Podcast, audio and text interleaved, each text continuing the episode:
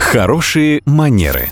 Как произвести впечатление и избежать неловких ситуаций, расскажет преподаватель по современному этикету Татьяна Баранова.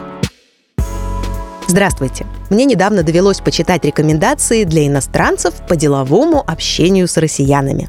Их суть вкратце сводилась к тому, что с нами нужно вести себя брутально, пафосно и пить водку. Ни в коем случае не отказываться от водки. Мол, русские сразу разорвут все деловые отношения с непьющим человеком.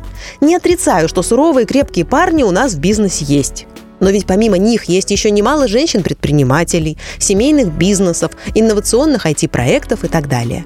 Уверена, что не все они проводят деловые переговоры в бане под водку. Подобные стереотипы существуют и касательно немцев и их пунктуальности, итальянцев и их расслабленности, неулыбчивости англичан, медлительности эстонцев или аристократичности французов. Так ли это? Возможно. Отчасти. Но самое главное – это то, что в бизнесе квалифицированный и профессиональный менеджер, вне зависимости от своего происхождения, имеет качественное, стандартное образование и четкое представление о традиционных общепринятых правилах делового этикета и протокола. Особенности есть всегда, но база универсальна. Это очень практично. Помнить о тонкостях, но основываться на едином – это и есть хорошие манеры.